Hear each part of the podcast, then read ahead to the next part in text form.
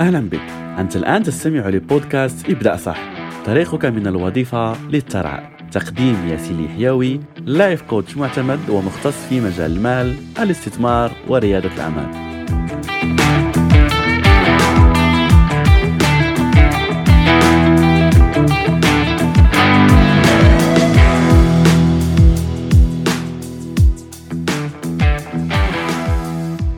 عليكم ورحمة الله وبركاته. أهلا ومرحبا بك من جديد. لازلنا مكملين في حلقاتنا حلقات بودكاست ابدأ صح. موضوعنا هذا العام هو موضوع الوفرة المالية وحلقة اليوم ستكون حلقة فيها بعض الصدمات لبعض الأشخاص لأن سنتكلم عن موضوع الحسد والمال. منذ مدة يعني كنت مازال يعني جديد شوية يعني في فرنسا وكنت يعني أشتغل في تلك الفترة يعني في شركة فرنسية أكيد وأغلبها يعني أشخاص من فرنسا.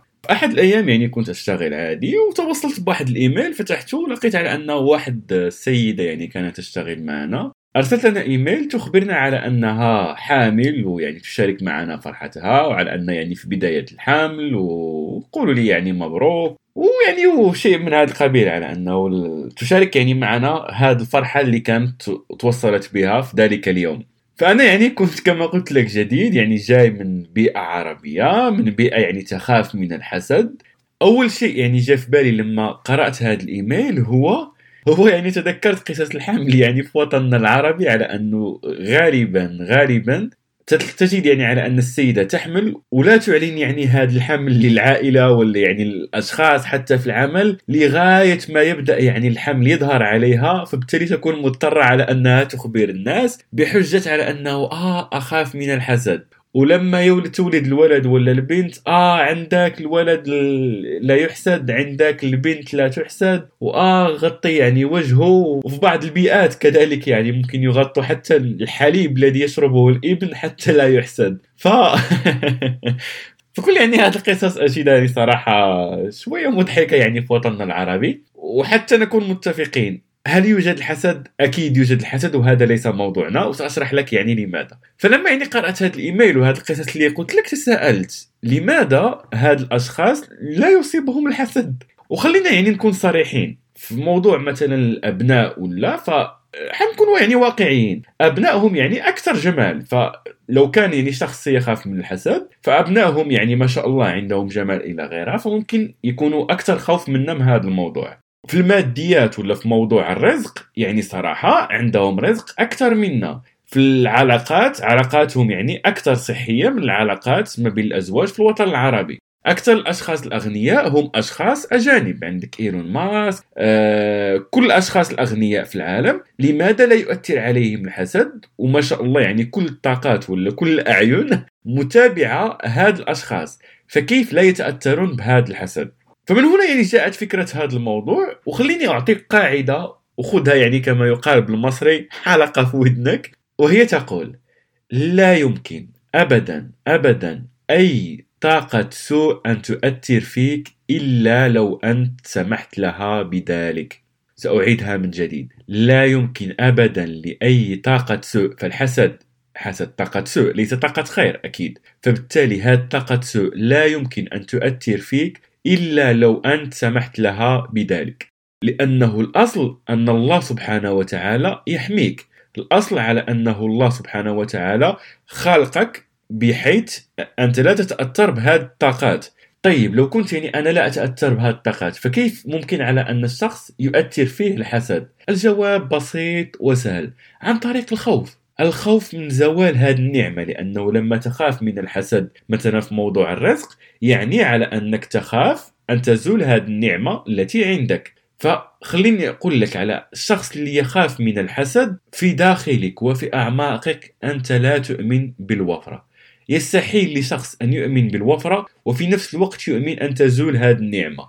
يعني على أنك خايف أنها تزول ولا تعود من جديد لحياتك. وهذا يعاكس مبدأ الوفرة.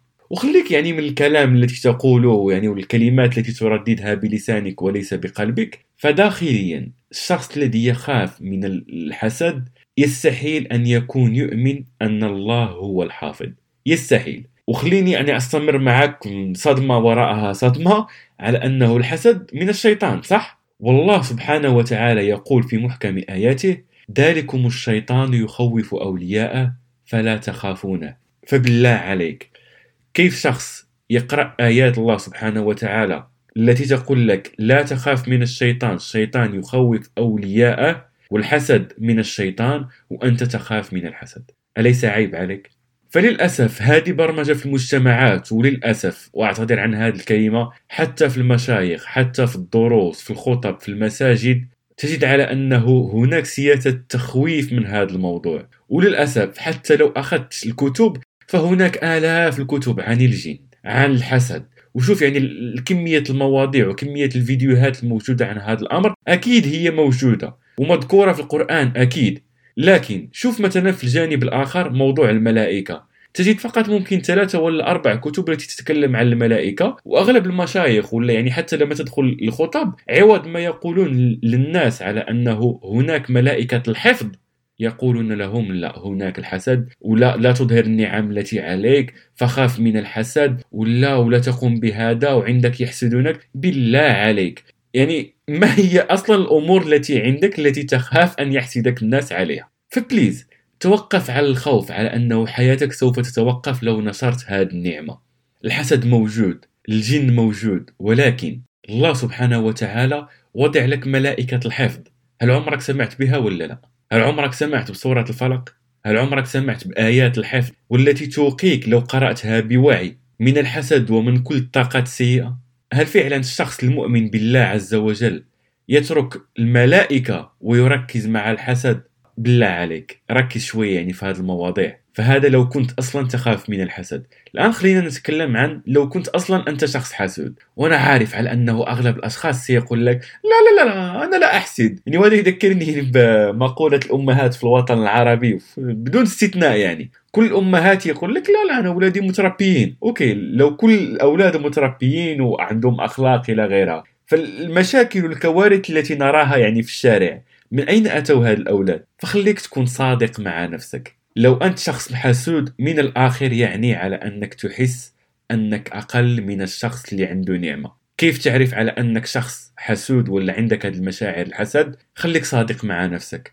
لو تحس بمشاعر ضيق ولا زعل لما تشوف نعمة عند غيرك ممكن هذه النعمة نعمة الأولاد نعمة الزوجة نعمة الزوج نعمة العمل نعمة الرزق نعمة السيارة نعمة المنزل أي نعمة نعمة الصحة أي نعمة تراها عند غيرك وتحس بضيق وزعل فكن متأكد أنك داخليا تحس على أن الله سبحانه وتعالى فضل عليك هذا الشخص الآخر وأنك تؤمن داخليا على أنك لن تصل النتائج اللي وصل لها هذا الشخص الذي حسيت بهذه الطاقة تجاهه. خليك صادق كما قلت لك يعني في حلقة الإيمان. هذا البرنامج يعني أنت تسمعه لوحدك ليس بالضرورة يعني على أنك آه تقول لا أنا هو الشخص المثالي. آه كلنا يعني تمر علينا لحظات ضعف كلنا يعني عندنا أشياء سلبية في حياتنا. فخلينا نكون واقعيين وحتى يعني أجيك من الآخر شخصيا يعني مريت بهذه الحالات يعني حالات الحسد في بعض المرات في حياتي. وكان يعني البداية على أني اعترفت بهذا الأمر مع نفسي وعادي يعني. أي شيء يعني كل بني آدم خطاء وخير الخطائين يعني التوابون أوكي؟ في نفس الوقت أكيد يعني على أنه بعض الأحيان ممكن يحسدك شخص أكيد ممكن ولكن على أنك تكون خايف الخوف أصلا يعني على أنك في طاقة الخوف وطاقة الخوف هي طاقة الفقر من الآخر يعني. لو كنت يعني تفكر بهذه الطريقة فخليني أقول لك على أنك في وعي الشخص الفقير سواء أحببت ولا كرهت فأنت في هذا الوعي. ف please خليك صادق في هذه الحلقة وخلينا نأخذ هذا التمرين. شوف نفسك واعترف بمشاعرك سواء خوفك من الحسد أو تحسد الناس فقط كن صادق. فلو كنت خايف قوي إيمانك على أن الرزق يأتي من الله عز وجل. هذا الرزق الذي يظهر عند غيرك شوفوا على أنه wow! يوجد هذا الرزق عند فلان ولا فلانة يعني على أنه عرف بعض القوانين اللي لو أنا طبقتها وعرفتها اللي لو أنا عرفتها وطبقتها سأصل النتائج فخذ على أنه واو شكرا يا رب على أنك أظهرت لي هذه النتائج. شكرا يا رب على أنك أظهرت لي هذا المثال على أنه موجود هذا الرزق على أنه هذه القوانين موجودة. فبالتالي شوفها من هذه الصورة لا تراها من صورة آه هو عنده وأنا ما عنديش. لا شوفها من صورة على أنه الله سبحانه وتعالى رب الجميع. وكيف ما كان هذا الرزق كما ذكرنا. فالله هو الحافظ. ولو كنت يعني أنت يعني تخاف من الحسد فخلينا نأخذ تمرين وممكن هذا التمرين يغير حياتك لكي نقوي قيمة الله الحافظ في داخل كل شخص فينا. سأطلب منك على بالإضافة للتمرين اللي قلت لك قبل قليل وستكون يعني هذه أول حلقة نقوم فيها بأكثر من تمرين سأطلب منك أن تنشر شيء على وسائل التواصل الاجتماعي بنية وأما بنعمة ربك فحدث فقم بنشر نعمة عندك حاليا واترك يعني من الناس وماذا سيقولون؟ آه وهذا يعني يتفشخر علينا ولا يعني يظهرنا على أنه آه هو واو انسى عليه كل هذه الأشخاص. أكيد. شخصيا كذلك يعني لا أنشر كل شيء عندي ولا لا أنشر يعني كل شيء أقوم به هذا أكيد. لكن أريد منك أن تنشر فقط شيء لكي تخرج من هذه طاقة الخوف وتذهب لطاقة الوفرة. طاقة على أن الغنى من عند الله الوفرة من الله الرزاق. ولكي يعني نتشارك في هذا الموضوع لما تنشر فقط اعمل لي تاج لكي يرى كذلك أغلب الأشخاص على أنه نحن الآن في طاقة الوفرة في طاقة الحفظ لكي نقوي طاقة الحفظ في مجتمعاتنا.